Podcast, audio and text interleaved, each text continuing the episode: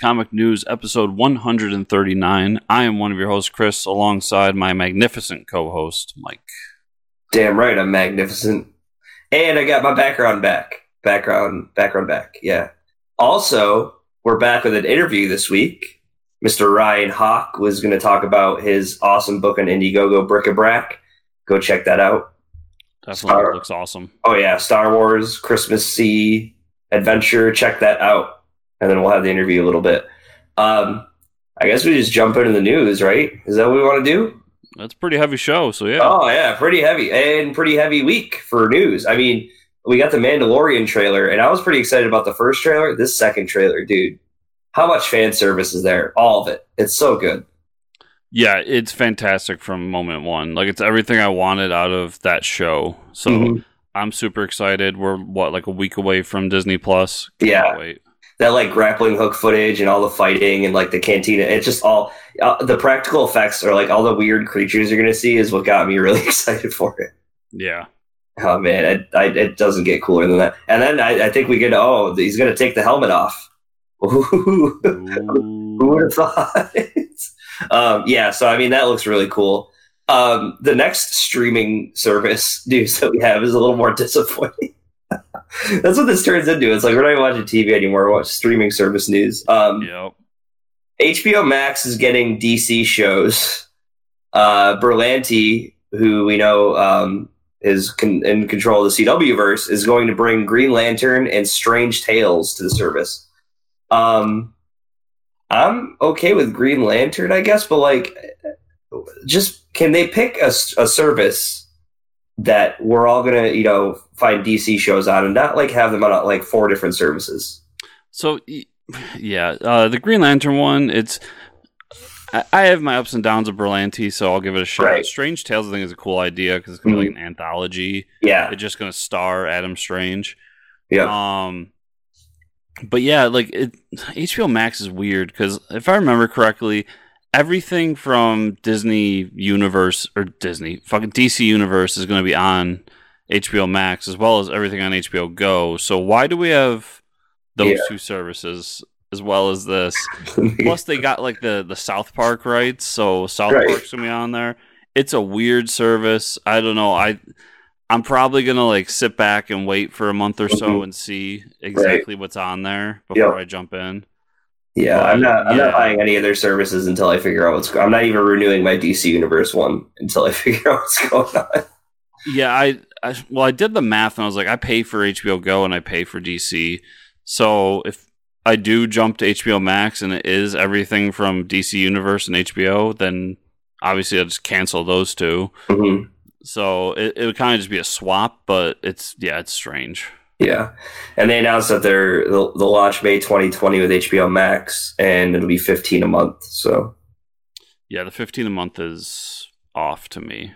Yeah, uh, most of them are coming out at 6.99, 7.99. I know like Hulu and Netflix are up that high, mm-hmm. but they're also more established and have been around. So, right, we'll see.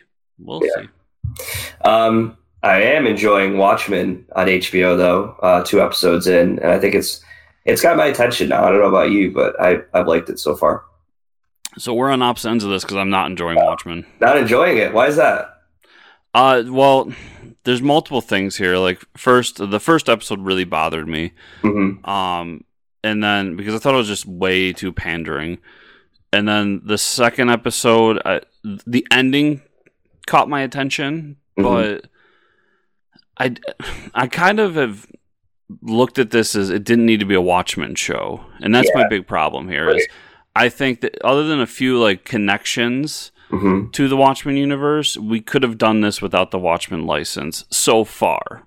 Right now, whatever's happening with who the guy who we're assuming is Ozymandias is interesting. I'm enjoying that part of the story. Mm-hmm. It's almost um, like he's um, trying to recreate Doctor Manhattan yeah, yeah, it's pretty. And then the but the like the main story, the A story with the the cop, mm-hmm. I'm kind of in and out of. I don't like how they treated the Rorschach clan, mm-hmm. um, and I don't know. It just it's not rubbing right with me. That said, I'm sticking with it because I want to know what the hell's going on. I remember watching the first episode and just thinking, "What did I just watch?" Yeah, and I know, So- like, I, I think the the interesting part to me is how they've like they've clearly made it a product of the original Watchmen book, but like it's not held to the constraints of that story. You know what I mean? Like, it's not in, within continuity, but it's definitely something that's like a branch of that. And I don't know, and I don't know how that's going to resolve. Like you talked about, like from from so far the two episodes in, it doesn't need to be a Watchmen show. Yeah, and they really need to prove to me why it needs to be a Watchmen show. Yeah. So hopefully they do that. Hopefully it turns around. But I, I, just I do like I don't know if you picked up on it the making fun of like the Zack Snyder Watchmen in this episode um where they they do they show that like movie or the TV show playing of um uh what is that hero's name there's a there's a movie within the show they're watching and it's like what the original Watchmen. Yes, and he like there's a fight scene where he like breaks into breaks into a store and just beats the shit out of the criminals and it's like all done in slow motion and super gory. And it's like it was felt so out of place from the show that we were watching that was like um i think it, I, I don't know if it was a jab or almost a tribute to like Zack Snyder's watching of like every fight scene had slow mo every fight scene was like focused on like the blood or something like that. Um so i did pick up on that in the episode but yeah other than that it's like give me more watchmen stuff yeah. I I just I want them to live up to the Watchmen Mhm. name, and that's that's my big thing. I think if it wasn't titled Watchmen, I would enjoy it more. Mhm. Um, I mean, the first episode I had a lot of issues with, but um, but that's its biggest sin is like you named it Watchmen, so right show me why it has to be named Watchmen. Why Yep. it's a sequel to Watchmen? Um, Walking Dead, you still watching that? Oh yeah, Oh yeah, they're still walking and they're still dead. they are. So we got uh, with everything going on in the community right now, they're they focused on Negan in this episode and the daughter of the of Alpha. Mhm. So something happened, and basically the daughter of Alpha is being picked on. She's trying to figure out her way through the community, and it climaxes with um, a bunch of randos trying to beat her up. Mhm. And Negan is so Negan's like in prison, but he's allowed out once in a while, and it's a weird situation. If you read the comic, you know kind of what they were doing there, and uh, Negan saves her, but in saving her, accidentally kills somebody. So there's a whole back and forth where not only they're they dealing with the whispers and what's going on there, Mhm. but now they have this question about Negan. He's killed somebody, and it's kind of his word against everybody else's. The two people that were at the attack with uh, the murdered woman are claiming that Negan uh, and this girl attacked them, and they're claiming that the others attacked them. So it's like a a conflict of character, and it was a very interesting episode, which ended with Negan disappearing and us trying to figure out where the hell Negan went and who let him loose. Mhm. So I, I am still really enjoying it. It's uh, it, it's definitely wavered a lot from what the comic did, but I'm still really glad about that. I still think it's a quality show, and my only grudge here is that it's doing the classic Walking Dead thing where we lead we're just leading up slowly to a moment, and um, I think that they really need to hit hard on what's going on with the whispers Mhm. other than that, really loving the show. Yeah. Uh, CW. Uh, wa- I'm I'm only watching The Flash because I can't. I don't have time for anything else. Um, caught up with that this week. Yeah, more of like Barry talking about how he's got to die to save everybody, and he's trying to. Everybody around him isn't okay with him just giving up and uh, sacrificing himself. And there's a lot of crying and a lot of moping. Um, Cisco really wants to save him, and he's kind of pissed that like Barry won't let him. Um, Joe, Joe and Barry cried out for like five minutes, like ugly crying. uh, meanwhile, the uh, uh, I don't know what his name is. Is it he, hemo, hemoglobin? I don't know the um, the villain's name, but he's he's finally realizing that he can't just drink blood to stay alive. He needs to like infect people and drink their blood, and he basically turns them into zombies. Um, which is pretty cool. And then at the end, we see this Wells character that's shown up, um, who's like the Indiana Jones Wells that goes from like universe to uni- or multiverse. Needed some, uh, needed like he needed help with something, uh, and you know, they traded help with each other between Star Labs and him, and he's looking for where the monitor is hiding out. So something's going on, and he's looking for the monitor, wants to capture the monitor. I don't know, but he has, he's definitely um, up. I don't know if it's up to no good, but he definitely wants to talk about multiverse stuff. So it's some pretty interesting stuff happening in these episodes. Nice.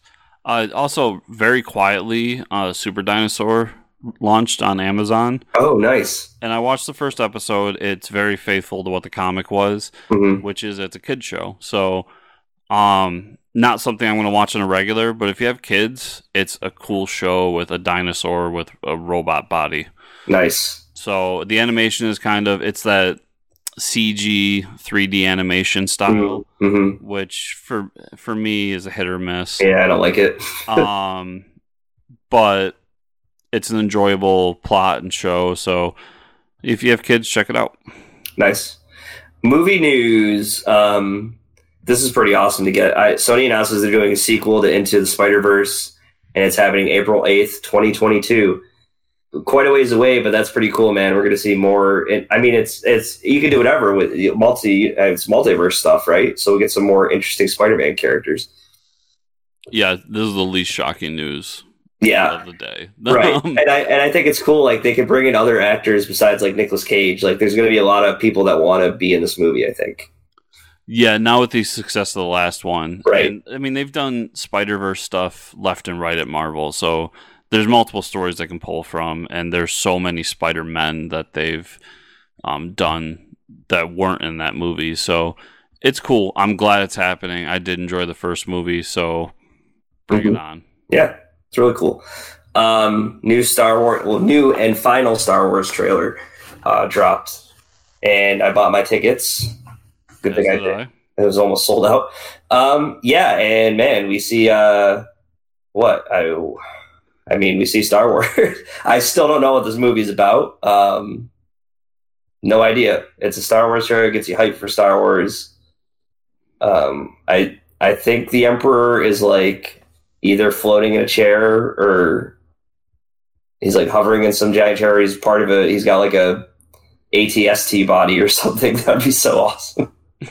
Like top half emperor bottom half AT-ST legs um who knows?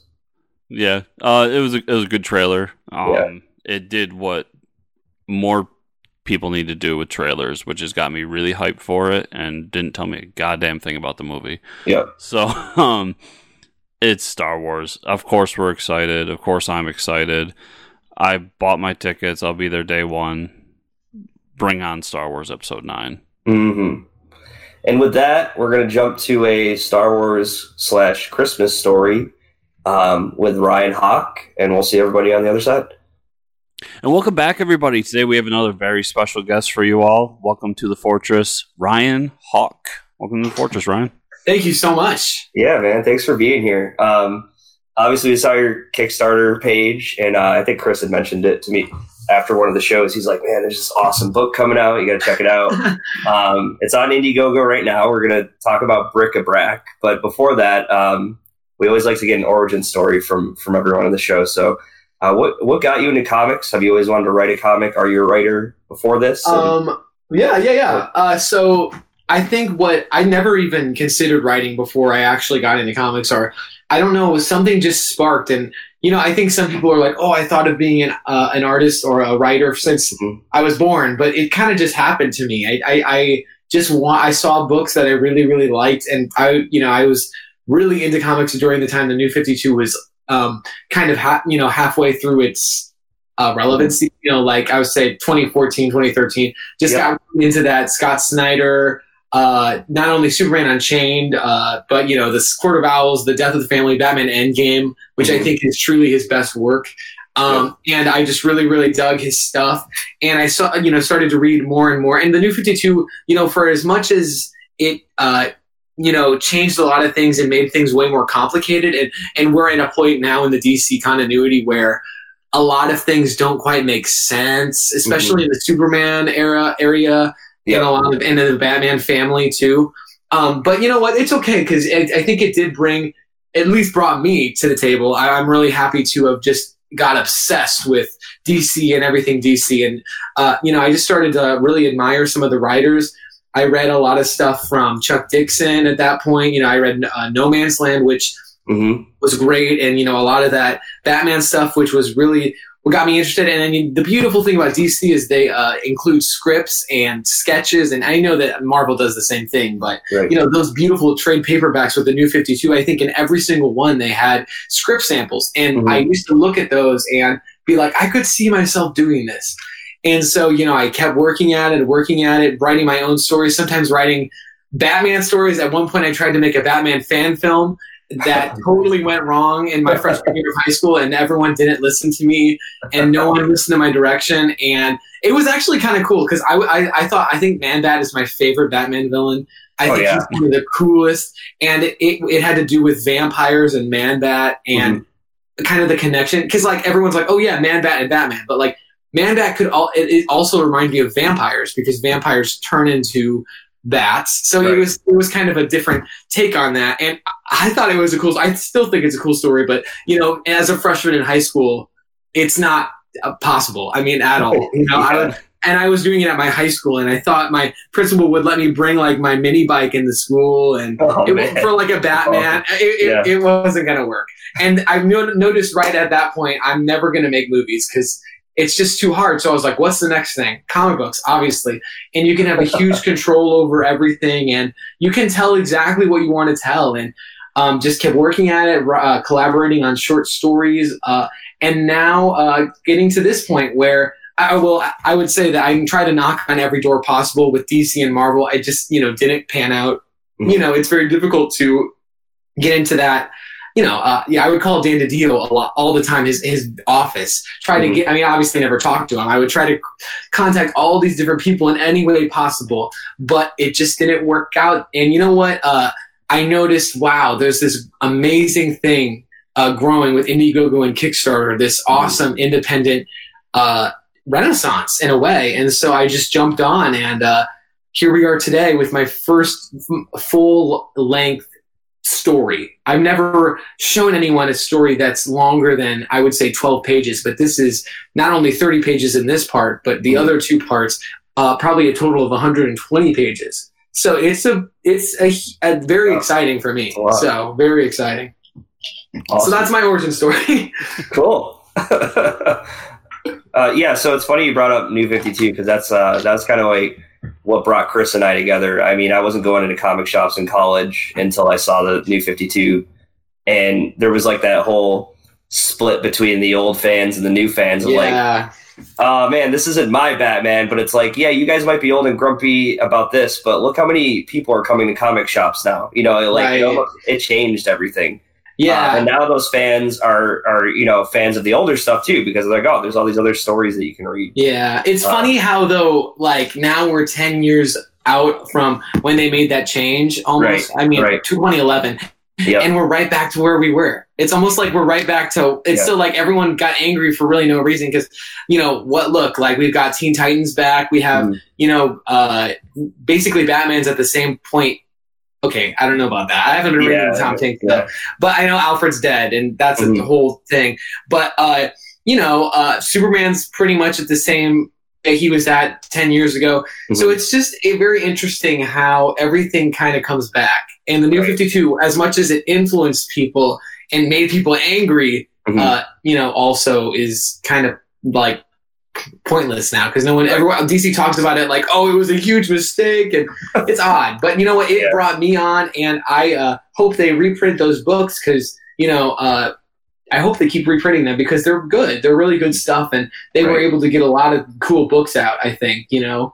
Like Yeah. Tony Daniel got to write his own Deathstroke. Like that's Yeah. so awesome. I mean I get that it was kind of kind of goofy but like Mhm. dude this is one of the best comic artists ever right. and it, it was a, it, it gave a lot of people um, freedom, and, Yeah. that's a beautiful thing. So you know, for as much as people say, "Oh, you know," like Teen Titans sucked, and it did, but at the same time, Brett Booth's artwork is amazing. So you know, you kind of have to juggle, kind of have to go through it and say, "Well, this was good, this was not so good," and anyway, yeah, yeah, it's awesome.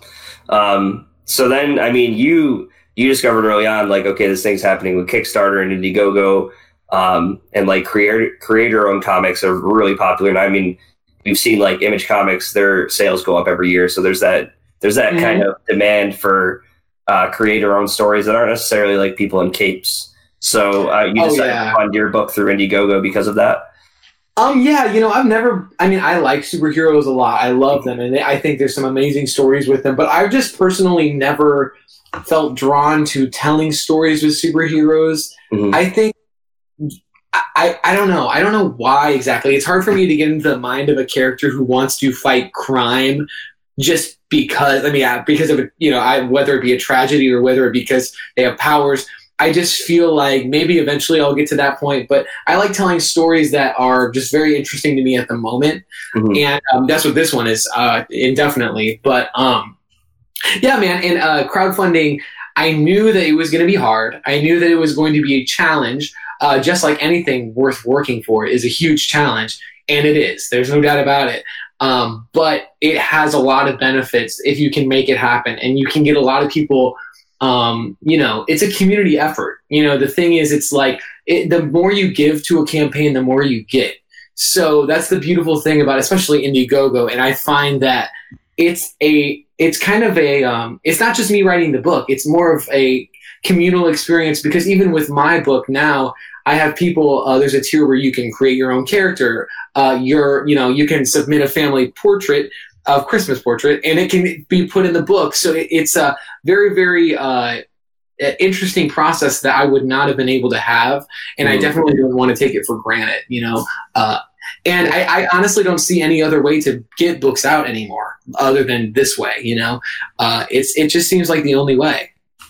Mhm. So with that, the book is Bric-a-Brac, which is a Christmas fairy tale story. Yes. Um, so tell the people about it.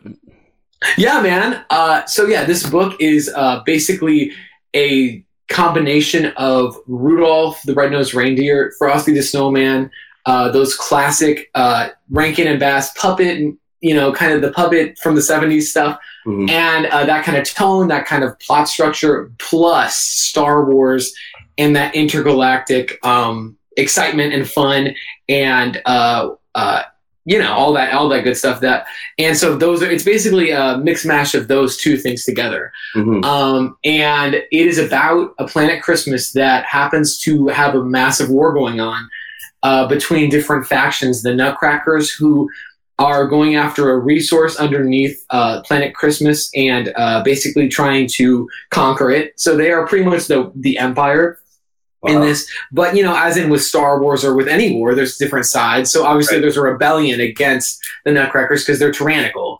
Um, and then there's another side. There's good, uh, good King Wenceslas who he thinks, well, you know, there's a war going on. I have the most powerful army. Why don't I, you know, wage like? Why don't I get my make my goal? Uh, ha, ha, you know, try to achieve my goal uh, by means of you know trying to make alliances and it, it's it's kind of uh, it's very Star Warsy in that way. I definitely Mhm. would say that's why it's kind of tied in with Star Wars and how uh, the war. It's it's simple. Uh, it's not like incredibly complicated, but it's also a kind of a contemporary kind of issue because it's a war of resources. It's a war of um, that kind of stuff. And there's a lot of different sides. There's uh, the rebellion, uh, Nutcrackers, as I said, and also you know Sugar Plum Fairies and all these different uh, kinds of creatures you know and love, but definitely changed in a way that you've never seen before. I I'll pretty much guarantee that you've never seen um, this kind of uh, take on even Father Christmas. Uh, so uh, yeah, that's pretty much in essence what the story is. It's things you knew but changed in a way that is very unfamiliar. So It's really cool. Yeah. I mean, Chris, you backed it already, right? Come on. This is this is right So- up your alley. so, um, before we get into too much with the uh, the art and everything, I did want to bring up this book originally was on Kickstarter. We talked about it on the show, what three or four weeks ago. I Yeah. it Mhm. Um, and so I think you have a, an interesting story to tell there for potential creators because you put it on Kickstarter and you had a successful Kickstarter, that's right. But at the end of the day, something happened. Do Yeah. Um, we well, yeah, we'll go. Yeah, yeah, yeah. Uh, I kind of just got trolled a little bit. I guess some someone kind of came in and they were uh, they were like, "Oh yeah, I uh, I I want to make your book successful." And I know that they had good intentions, but I guess they ju- they just pledged a whole bunch of money and got me over my goal, and um, it was they didn't have it, you know. And I, I was like, yeah, it was rough. It was really rough, and uh, it was odd, really strange because it's like, why would you do that? But you know, um, I know I know that I was out of good intentions. I I guess I just they didn't understand, or maybe they just uh, thought I would get um, the residuals of the money, but they pledged uh, like fifty percent of the project, so I had to refund everyone. Oh wow. So yeah, it was tough. it was hard, but honestly, in the end, um, it it's just a lesson, and it's also just a testament to how important this book is to me. I hope it shows backers and everyone that I would go through a desert without water. And, and and to tell this story, you know, I would do anything. And so, you know, even though I'll get you know smacked down, that's okay. That's no foul. It's all right. Um, I'm not gonna throw any bad words on that person's name.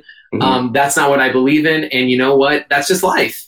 You have to just keep going because the things you, you know, it, it, it, it, the things you really, really want, the things you need, you have to fight for.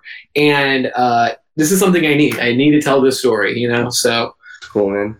So yeah, I just I thought that was important to bring up just because uh, for everyone out there, like whether you're contributing to a Kickstarter or um, starting your own, it's just Mhm. important to know like these things happen, and if you're going to contribute, make sure that you actually have the intention of paying what you contribute. And yeah. and uh, for creators, yeah, something like this could happen, but don't let it bring you Yeah. I That think, uh, yeah. um, your creative team. So how would you get up uh, connect with the artists that you? Uh, Yeah, man. so uh, I use Instagram and ArtStation a lot because the two of them have a search for comics, especially uh, like specifically. So you can hashtag comics on Instagram, Mhm. and then you can also hashtag or there's a uh, genre of art, comic art, and I found Raphael through ArtStation, and at the time he was just working on his own book. He's he's from Brazil. He speaks Portuguese, so the book is lettered in Portuguese. Um, but I was astonished by. It's called Black Desert, and it's um he uses a lot of neon colors. It Mhm. was it's it's like looking at candy. It was literally like looking at something edible, and Right. I love that, you know. Yeah. And I was like, I have to talk to this guy. I have to uh, message this guy, and I messaged him, and I, we were talking about the story, building up ideas. At the time, the story was actually placed on Earth, um, which obviously now it's not. So you know that just is a testament to the idea of like you have to sit with things for a while. You have to grow with them, and you have to let them form in your mind a little bit more. Because you know, if we had finished the story then, um, you know, I just don't think it would have been as uh, well thought out as it is now. You know, Mhm. uh, and I think, yeah, you have to sit with stories for a while, and sometimes you'll know when the right time is to bring it out. And uh, so then, you know, we worked and talked about it, and finally, we just got it going. Um, I think the first thing I did was I uh, had my friend Tom. Uh, who I also met through Instagram, do the cover. So he did not only the Nutcracker cover that you probably saw on Kickstarter, but he also did this Father Christmas cover. And so showing that to Raphael really got the excitement up, and we started immediately after that. And um, yeah, we've just been getting pages done, and then uh, we're working on the campaign at the same time. Mhm. So yeah, we're uh, he translates a lot of my work, but um, another thing, you know, I want to uh, use this campaign as a means of exposing him. I want to I want people to know who he is, and I hope uh, there's a stretch goal that I think if we reach nine thousand, it is that uh, maybe I could get the book lettered in Portuguese, so at least he could put it on Webtoon, or at least he could print. We could print hundred copies and let him um, sell them at, at Comic Cons where he lives in Brazil. Mhm. I, I, and you know, hopefully, uh, we can do the same for his work. You know, get some of his work in uh, English. You know, and then maybe use it as uh, uh, a um, you know a reward for backers next time. So that that's another thing. You know, he's just a a really good friend, a really amazing artist. I'm so privileged to be able to speak with him. To be completely honest, I mean, you know, I, I'm astounded. So it's amazing that I got to work. I mean, this is to give you an idea. I feel like when I'm looking at the pages, it's exactly what I wanted it to be, Mhm. but more. You know, I've been sitting with these pages for two months, and yet every time I look at the pages, I find something new. So I think that's again just speaks to how uh, how how great of an artist he is. Both Tom and, and Raphael, both they are just. Um, I'm so happy to have them on. That's awesome. Yeah, I mean the art is amazing. It really uh, it sets the tone for the story too, for sure. Yeah, I mean, it's very difficult to find like someone who who really really gets what you're trying to do, and he Mhm. really gets what I'm trying to do. You know, so yeah, and you can tell he's having a blast. So that's a beautiful thing. yeah. So how many days do you have left here on Indiegogo? We've got s- five days. Five, Five days, days, left okay. here. I'm, I'm in. I'm in Eastern time. I don't know if you guys are, but yeah, Yeah. five five five days left. So I think we're gonna make it. Seventy one percent. Mhm. That's better than I've ever done before. I think. So uh, you know what? I think we're gonna make it. You know, if we just push hard and yeah, What's the exact date on that uh, end date? that is November 9th. Okay. November 9th. So I think I, I started it at 11. You know, Kickstarter gives like a very, very specific, like, oh, it's this. But uh, yeah, I, I started on November, uh, October 9th at 11 uh, a.m. So I think it will be uh, November 9th, 11 a.m. roughly. Awesome. Yeah, and we'll share the link with everybody. Um, and it's on Indiegogo, Bric-a-Brac. You just search for that. Yeah. So real quick uh, before we wrap it up, um, tell people some of the uh, different tiers they can jump into as well. Yeah. Yeah, for sure. Uh, okay, so we have a very. Uh, I tried to because when the campaign grows and grows and grows, you want to make it as simple as possible. Um, I, I, at least I believe I had some early bird specials going on, but now we're just getting serious. So uh, the first one, you can grab a physical copy of the book with Reindeer Games, which is twelve dollars plus five dollars shipping. Um, yeah, and but you know you get a digital physical a name in the thank you page, and if we reach a six thousand stretch goal, you even get a bookmark, and there's more, and then maybe even an exclusive art print if we reach the other stretch goals. Um, so I want to give you guys the most value possible. Um, next up is Nutcracker Suite, which is the only digital offering, digital only offering, where you can get a copy of Bric-a-Brac, and then you can also get a copy of my old, um, my last. I did a campaign in June uh, for a horror comic anthology. That all stories I wrote, 10, 11 stories I wrote, and drawn by eleven different people. I thought, you know, they're not like explicit or anything. So, you know, I thought, okay, I mean, I get this is a, a all ages book, but it would be cool to have a digital bundle of my catalog and Cool. I figured that would be cool. And then The Lost Christmas Eve is kind of a deluxe version, if you will, of uh, the uh, the um, Reindeer games. Uh, it is it includes everything uh, digital, uh, physical, and then you get some cool little things: holiday card, bookmark, art print, ornament. So if we don't reach any stretch goals, this is the one where you'll be able to get a book print, uh, or a bookmark, an art print, which is the San- the Father Christmas art print above, which is amazing Yeah. and uh, an ornament and a holiday card made by myself. Uh, so you know, just some cool little things to add some value. Underneath the tree is for anyone who's a huge fan of indie comics. Pretty much, I figured it's Christmas, so why don't we just get a bunch of other books on? So you get all the previous rewards and then six different uh, digital PDFs from people who have really helped me out. Uh, uh, uh, who are on Kickstarter or Indiegogo who have had books up on there. Um, they're kind of like uh, you know, just like uh, Impossible Jones, uh, Beastlands. I I believe you guys did. You guys have Curtis Clow on your show Be for Beastlands? I don't know if you guys did. Um, I don't know, uh, but Sneaky Goblins, uh, Ichabod Jones, that kind of stuff. Uh, really, really cool books. Nothing like incredibly uh, explicit or anything like that, but Mhm. uh, yeah, super fun stuff. And that's just to get some more value. Tchaikovsky's Revenge is all previous rewards and a sketch from Raphael. Ooh. So that's a pretty epic thing. It's got, it's going to be a sketch of a bric-a-brac character. I'd like to him to like photocopy them so I can use them for promotional art yeah. um, as well. You know, because you kind of want to uh, hit two birds with one stone. So next time when I'm campaigning, oh, I can use this on Twitter. You know, um, then create a Christmas creature, which is what I've talked to you guys about. Um, all previous rewards. And then um, also, you get to design your own Christmas fantasy creature that will be in Christmasville um, in this first issue. So you know, and it might return later because you know if your idea is good enough, you know. Um, yeah, so those are the tiers today as it stands. I don't plan on adding any more uh, until maybe you know it gets on in demand. Who knows? But anyway, um, that's how it goes right now. Awesome. And Ryan, if all the people out there wanted to follow you moving forward, where could they find you online? Yeah, man, I'm on Twitter now uh, at Hawk A H A A C K underscore pro. So that's my. Uh, I don't know. I'm not that great on Twitter, uh, but I'm going to get there. And uh, you know, uh, pretty much there you'll be able to find me anywhere else. I try to share everything on all my social media. Uh, you know, like I don't exclusively have something on Instagram. You know, I usually try to. I'm not a big social media guy, so if I have something and put something out, I'm going to put it everywhere. So, um, yeah, that would be the best place, I would say. Awesome. Yeah. Well, everybody check out Bric-a-Brac number one on Indiegogo, and we'll be sharing it under the video and um, on our page as well. Well, thank you guys so much for your time. I, I really appreciate it. Thank you for being on the show, and hopefully we'll get to talk to you again soon about issue two or whatever your next project is. Oh yeah, issue two, man. We're going from April. So Right. yeah, I know it's a Christmas book, but it really is.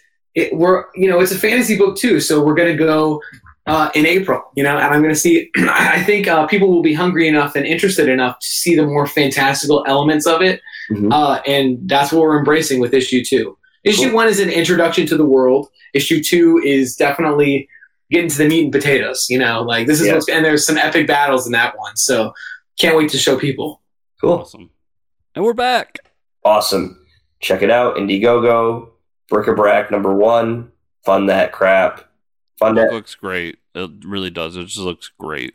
Yeah, it does. I mean, it, the art works well with the story.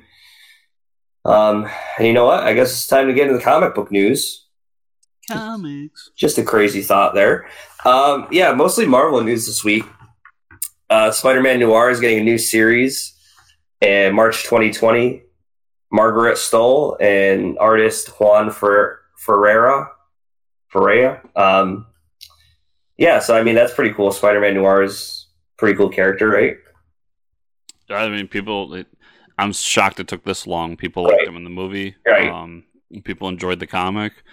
So yeah, it, I mean, it's the only shocking part is it took so long. Yeah. Other than that, yeah, it's they should do more of these little one shots of different multiverse Spider Mans, especially with the popularity of Into the Spider Verse, both Mhm. in the movie and the comics. Um, this is pretty cool. X Men slash Fantastic Four, which will launch in February 2020. Creative team is writer Chip Zdarsky with art by Terry and Rachel Dodson. So it's going to be like a crossover book.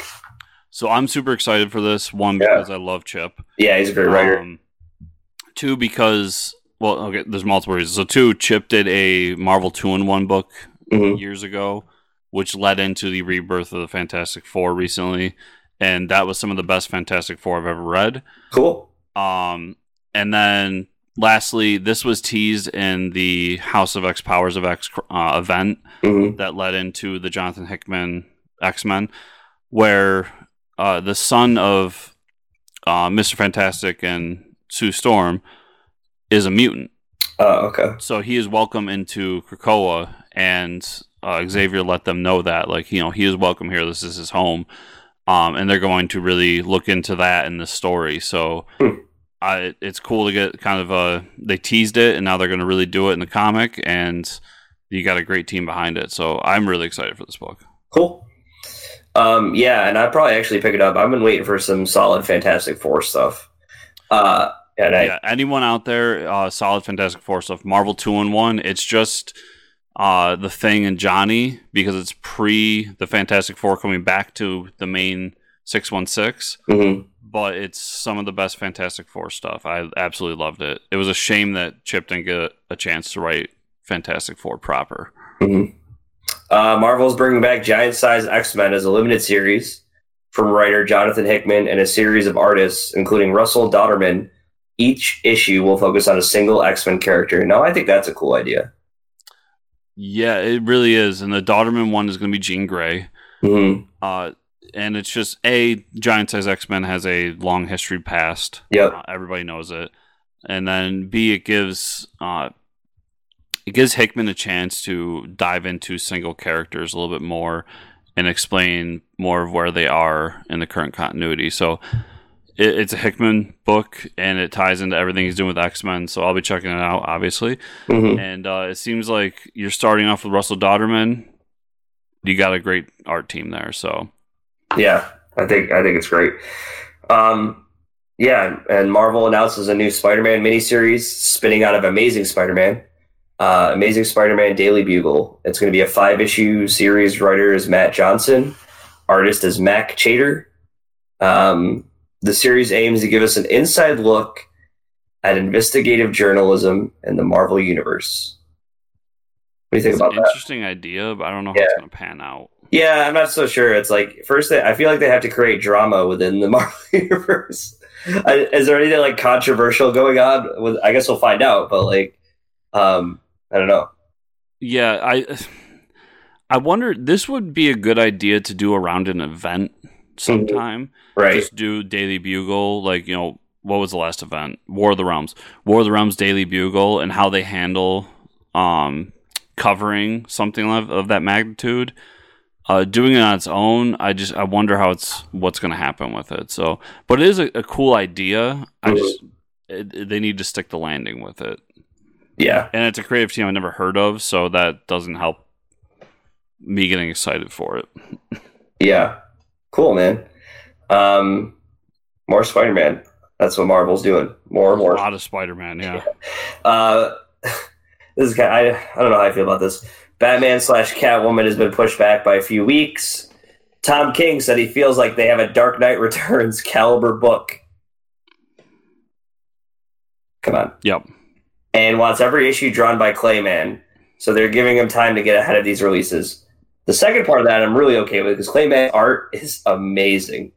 Yeah, and uh, quick, I made a typo. Few months. It's gonna be pushed back a few, few months. Oh, either, yeah, okay. Few months is more significant. But like, yeah, I mean, this is like he does, he, and this and this reality, just like say it's delayed because of art. Don't say it's delayed because like you feel like you have a Dark Knight Returns. Why even say that? Like, you don't need to say that part of it. Just blame the art and just be move on with it. You know what I mean? Yeah, and I pulled that part out specifically, but he said like I think this is of the caliber of some of stuff we've done in the past, like Vision and um, Mister Miracle, and then you throw in Dark Knight Returns. Like you're throwing in three, you know, two books. I okay, I've never read the two, but everyone says they're great. Right. One, one, I think both of them are Eisner Award winning books, and then you're throwing one of the all time great books. It's like a holy grail. There. Yeah. So now you've set the bar. right. Yeah. I mean, come on. I, I'm gonna wait this one out. I think. I I want to get it just for multiple reasons. I always miss out on his mini series or his maxi series, Mm-hmm. um, and this is finally one that I can get excited for. And he's bringing Phantasm into it, so I'll I'll, I'll get it just to see what they're doing with Phantasm. Yeah. Uh, but yeah, just say it's delayed because we added pages and we want Clay Mann to do the whole book. We don't want fill-in artists Yeah. and leave it there because you have set a bar that I don't know if you can reach. you can't just say Dark Knight Returns and like drop the mic. You know, that's like No. Like, okay, I still love everything that Miller does with Right. the Dark Knight Returns universe, but not even Miller can say that my next book is going to be as good as Dark Knight Returns. yeah, no, and that's I'm going to crazy. believe him. right. Yeah, So, even like yeah, Grant, even Grant Morrison doesn't say shit like that. You know what I mean? It's like I don't know. It's, weird. it's it's a rookie mistake, Tom. yeah, yeah. Rookie move, Tom. Bold move, Con. We'll see how it plays out. um, and that being said, we'll talk about the the comics we read this week. I I didn't have that many. Um, oh, actually, I did. I, I forgot about the. Ba- it's weird. Like when I look at my pull list, Batman annual like doesn't pop. The annuals don't pop up like my normal books. Um, so I didn't read Batman, but I did read Tales from the Dark Multiverse, uh, Death of Superman. That was uh, that was pretty wild. So I mean, just from like issue one and two so far of these Dark mul- Multiverse stuff, uh, this series has been great. And like Chris said, it's it's basically the Marvel, it's the DC version of What Ifs. Um, but this, I mean, it's so cool. We get it. So this time we get a take on the uh, the death of Superman, and you know, as we as we see it, like Superman dies, uh, Lois Lane gets really mad, and um, uh, what's his name? Not the Annihilator. Uh, why can't I think? Eradicator. The Eradicator. Thanks. The other menacing word. The Eradicator shows up and is like, "Oh yeah, I tried to um, try to revive Superman." But I'm, I'm becoming unstable. And she's like, "Oh, just bond with me so I can take vengeance." And then she starts killing all, like all the villains, which is pretty odd. Like she's not just killing them, like burning them alive with her heat vision. um, kills Batman. It's pretty cool. Uh, flies Lex Luthor up into the sun, which is super metal. Yeah, there's uh, there's a moment in there too where she realizes how much Superman holds back.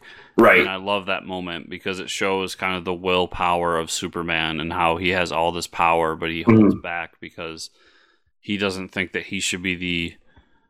It, it's it's the predicament that got us into the injustice universe. Like, Right. he didn't want to be the the all supreme leader of everything. So it was a cool story. Um, and I like the idea of the grieving widow who gets all the power of Superman and then just goes ape shit. hmm Yeah. Yeah. Yeah, it was pretty cool. Um, I, I read uh, the new Joe Hill imprint um, is at DC this starting this week, and well, and, oh, I guess last week, but um, Basketful of Heads is the first issue one, and it was really good. Um, it sets up this you know small town in Maine, and it's just like you know Joe Hill or Stephen King to set up a story in New England somewhere. Um, but he's he's a like a like a deputy intern at the local police station. I think this book is set in like the 1950s or 60s. I want to say um, it probably says the date. I just don't remember. But uh, he's he's pretty much wrapped up with the summer, wrapped up with his like internship, and his girlfriend comes to visit him in town. Meanwhile, these escaped convicts get out. Uh, people are dying and missing all over the um, town, and they the end of the episode. There's like a there's going to be a a conflict between him and his girlfriend, and they're going to run into the two escaped convicts. Uh, so we're going to see how it plays out. There's also, I don't, I'm not sure, but there's almost, almost like a teetering of something on the supernatural, um, just because like uh, they talked about like seeing girls, you know, like he references like a murder of someone killing themselves, and there's a lot of there's a couple ref- references to like jumping off a bridge. So I don't know. I think there's there's going to be some type of supernatural or thriller element, and it's not just going to be about escaped convicts. But it's it was great. It was a great first issue. I'm going to keep reading it. Cool. Um, did not get to read Silver Surfer Black. Um, I think that was it. Yeah, that's all I got. Well, because we didn't have a show last week, I pulled a few books from last week. Just Oh yeah, yeah, you're right. Yeah. But uh, Batman Superman number three was last week. Mm-hmm. Oh yeah, um, yeah, great issue. Yeah, a lot of Superman trying to hold back while he has the Joker toxin inside of him, Yep. and uh, it shows how much Batman doesn't trust his will, his willpower, I should say. hmm Um, and we get the the Blue Beetle that's been turned by the Batman who laughs. Yeah, that was a crazy reveal, right? I'm like, who could be the next one? He's like Blue Beetle, and then he kind of like infects everything like a virus. Yeah, and I like that the Joker toxin is basically acting somewhat as a truth toxin as well. Yeah. And he says everything that everybody thinks about Blue Beetle to Yeah, them. Like, Right. you guys think I'm a joke, you think I'm not a hero, and this and that. Um, but it was, yeah, it was nuts. So, really enjoyed that issue. And Uh, I just got to say it uh, Joshua Williams, or no, I'm sorry, David Marquez, the artist, Mhm. these last three issues have been I said it in the first issue, but th- some of his best work. It's Yeah. the art is so It is good. really good. Um, Freedom Fighters number ten from last week. Did you I read didn't that? get to that. No. Oh, okay. Um, yeah, so I mean, there's some books from last week, but uh, that was a great issue. Pretty much the build up to the final fight between um, Overman and uh, Uncle Sam. And that that's pretty much where we're at. Everybody, the whole team's met up. Uh, they're ready to fight. They talk about how um, uh, the person on the team, what's his name, Blackhawk, uh, took the Plastic Man serum and it's going to like kill him eventually. So that's like the big reveal is like he's eventually going to die now that he's taken the serum uh, because his like body can't handle it. Uh, but for now, they have to use the serum to their advantage. So there's a really cool fight um, with like Uncle Sam grows like 30 feet tall and starts like fighting tanks and stuff. It's just it's it's so great. Um, Curse of the White Knight. I don't think I got to that last week. I did. It was a good issue. Yeah. Um Yeah, so it's the the big reveal there is um Jim Gordon is dead. Mhm. and there's actually a really like it's supposed to be a somber moment, but because I do a Batman podcast and we joke about it so much, it made me laugh. but, um, but there's you know Barbara is pissed. Like she's at the point where it's like, no, we need to get rid of this Azrael guy. We can't Right. just do our normal thing. And uh, Dick is talking to her like, you know, if you need someone to talk to, like Bruce and I know what it's like to lose parents. Yeah. And in my head, I read it as like, you're not the only one who's lost her parents, Barbara. Yeah. Come on, Barbara. You can just get. You can just be like that. But there's a really epic fight uh, between Batman and Azrael in there, and cool. it's that. Yeah, those uh, White Knight books are so good. Yeah, I, they really and the art and Ezra and Batman the arts. Uh, I actually read Year of the Villain Black Adam last week. I don't know if you picked that one up. I did not. Uh, tho- like I, I'm going to keep saying those Year of the Villain books, fantastic. Um, it actually crosses over with the Batman Superman book, so you might want to pick it up. But it it basically shows Black Adam and uh, Kon- Kahndaq, Kahndaq, and uh, he's he's pretty much like the king of the country or, or where they are, the village, and um, which I mean, I, he's he's probably got like a god complex or something like that, which he does. Um, and does. you know, Shazam, we know from Batman vs Superman is infected with the Joker virus. So who does he want to go beat the shit out of the most? And he wants to go fight Black Adam. So basically, um, infected Shazam shows up and he's he beats the shit out of. He's way stronger than Black Adam. But like in the meantime, like Black Adam keeps talking to his people, like you need to like they're shooting him with machine guns and stuff, shooting Shazam, and they're not doing any damage. He's like, I need you to keep him like distracted so I can fight him. And he basically fights him till the morning. And when the sun is rising, they talk about like all the gods, like you know that um, Black Adam represents different gods rather than Shazam. So one of the gods they leave out is like I don't know the god of prayer or something. So all all the villagers keep praying, and it like increases his power. I don't know if it's like the sun god or something like that. But when the sun rises, he becomes more powerful, and he's like, "Yeah, you're you're kind of a foolish boy, and you don't realize that." Um, and he like he pretty much beats the crap out of of Shazam and gets him to like like get out of his Joker. Um, tries to like knock some sense into him. Pretty much, it was a really good issue, and it talks about like and there's it wraps up with like uh, Black Adam talking to one of the um, the generals in his army and stuff like that. It's really cool. Cool. Yeah. Um, and then I had Second Coming issue four. hmm Uh, and I really love this issue. It's so we got um, Jesus in prison, and Oh. he's got his uh, cellmate, hmm and that's a majority of the issue. Uh, the the stuff with Sunstar is him kind of getting his Justice League together to go find Jesus. hmm Um, and there's a funny saying in there where he's like, "We gotta go find Jesus," and then everybody lo- looks at him. He goes, "No, like literally, we gotta go find Jesus." Like, uh, but Jesus is in jail and he's talking to his cellmate, and his cellmate is this guy whose last name is Acorn. And there's a great joke in there where Acorn apparently murdered and ate his family, and that's why he's in prison.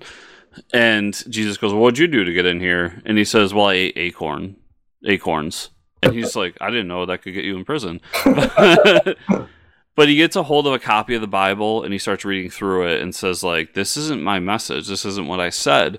And then he's like, "I don't know any of these people. Why are they writing my words for me?" hmm and it was kind of a, a an interesting dialogue of as people know that the bible is written years after jesus was around hmm um and it's an interesting dialogue of like the, the old telephone game like Right. generations went by and then people wrote about them so some of the stuff got lost in translation Mhm. and him kind of saying like this isn't my message um a really great issue is a real thinker um but i just i'm loving this book because it's addressing a lot of my issues with christianity and addresses a lot of my thoughts with christianity i think like Ru- mark russell and i have uh, a similar thought pattern when it comes to religion hmm so uh, I really, I just highly recommend the book. I love it.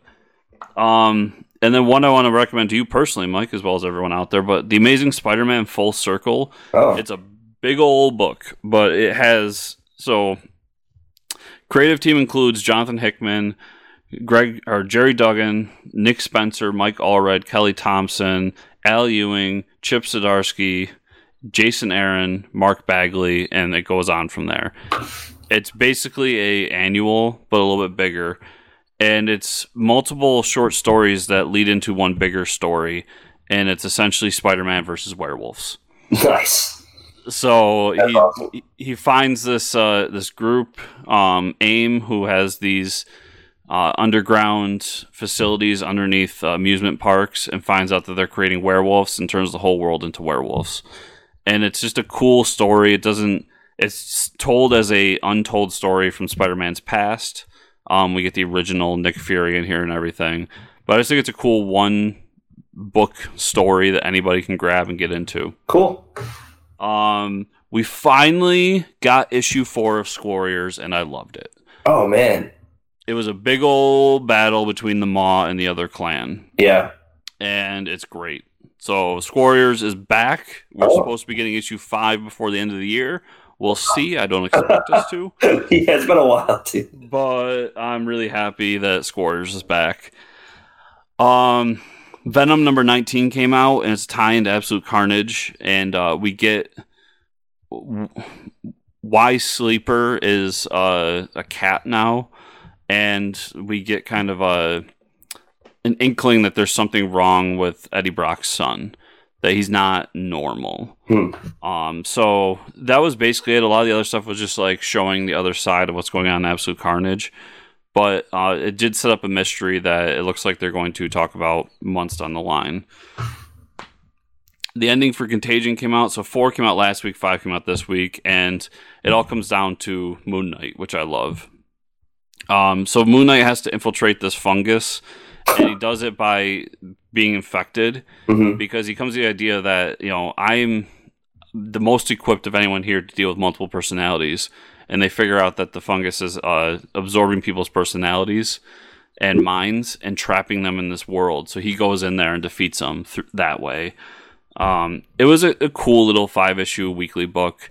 Um, I don't think it's gonna blow anyone's socks off, but I did enjoy it, and I'm just I like Moon Knight, so I love the ending. Nice. Uh, Zombie Time. Deceased number six is the last issue of the series, and it deals with when Superman becomes a zombie. Um, so we get everyone going to the Ark and trying to get people off the planet to move on. And during that, uh, Damian and Wonder Woman come together to come up with a plan to de- defeat Superman. And Damian has, you know, Batman's old plans of how to defeat Superman. And we get kind of the reveal here that Wonder Woman says to him, like, Batman's not the only one who's thought about how to defeat his uh, colleagues. And she has an idea too. So she combines a chunk of Kryptonian uh, or kryp- kryptonite with magic and creates a sword out of it. And that's how she's going to defeat him. Um, and Cool. there's some good one liners from Green Arrow in this issue too. And uh but at the end of the day they don't defeat Superman and Diana Prince becomes infected and has to fight Cyborg who's patient zero. And she reveals to Cyborg that all along you were the one that could have stopped this. You were patient zero. You had it in you to stop this and then kills him. Whoa. Um, all in all, Deceased was fun. Uh, if you're like me and you like zombies and you like superheroes and you like Marvel zombies, then you're probably gonna like Deceased. Pretty much. Um, speaking of Marvel zombies, I Oh. have Marvel Zombies Resurrection number one. More zombies for you kids. Um, yeah, I got to read two in one day. It was fantastic. uh, so this is setting up what the new Marvel Zombies is going to be. Um, we get a call from Captain Marvel, and there's a we find out that Galactus is dead, and he's just floating around. So they want all the heroes to come there to collect him and destroy him, so that nobody can take his technology and his power and use it for bad. Well, when they get there, they find out that uh, Captain Marvel was a zombie the whole time and it's kind of just the beginning of the outbreak. So they have to go inside of Galactus, which was kind of disgusting, but whatever, and look through him. We're inside you. and they find out that uh, Carol and some of the other heroes were zombified during that time. Oh, So I'll be interested to see where it leads, but this is really just kind of an origin of you know where the how the universe got infected to begin with. Cool. You didn't read it, but Silver Surfer Black, I read it. Uh, I didn't get to it yet. Damn it. Um, I, it's tough to talk about this book. Some great art, and we get kind of the conclusion, the big climactic battle that doesn't really have an ending. But we end with Silver Surfer in a way that we kind of expected him to end at the end of this. And it definitely is leading into what Donny's doing with Absolute Carnage and Venom and a few Mhm. other things. So I would expect Silver Surfer to show up soon in those books. Cool. Um, sorry, I got a lot this week. Journey to Star Wars: The Rise of the Skywalker, Star Wars Allegiance number four. It's a lot. Um, so this this series has just led as basically put us where we're going to start with Rise of Skywalker, and it kind of harkens back to something that happened in old Star Wars comic, where during the rebellion they had to go to uh, Mon Cala to get the ships, and now the Resistance is going back there and hoping that they'll help them to fight the First Order, and we end it in a way where they get their ships, they get away, and different players are in different places. And it's not a great book it really isn't but it was a star wars book and it was a star wars book that led into the movie so i see why it ended the way it did mhm. um but i wouldn't say go out and get it unless you're like me and you're a star wars whore Star whore. Um, leave those for last. Another recommendation for you from DC Black Label: The Last God, Book One, Yeah, I saw that. Spire Chronicles. hmm This was a um, who was it? Philip Kennedy Johnson, who's a novelist, Yeah. and this was he described it as his D and D campaign. Oh. So it's a, a fantasy driven book with a lot of dark fantasy, which I loved. The art is amazing. It whoever who did the art, Riccardo Federici, hmm um, killed it on it. It's some amazing art, and it's a lot of really dark Dungeons and Dragons style fantasy. Um, Are these are these like uh, new characters he created?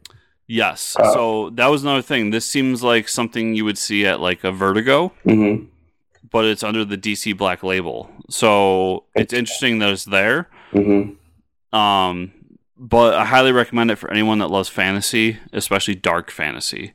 Um, we get kind of a background of where what happened in this world and who the lead characters are and where they're heading. Um, like any good first issue. But I don't really want to spoil too much because I just absolutely love this book and I want people to go check it out. Hmm. And then two more. Excalibur number one. So I originally was going to pick Excalibur up, but it's part of the X Men universe stuff, and it involves Captain Britain. So I was I'll check it out. Um, this book just shows us where how Psylocke becomes Captain Britain, and how Captain Britain is uh, taken by Morgan Le Fay to the other world and turned into a Black Knight. Um, I really liked it because I like uh, Captain Britain lore, and I think the team's kind of cool too. It's Psylocke, it's Gambit, it's Rogue, and uh, Apocalypse is on the team too.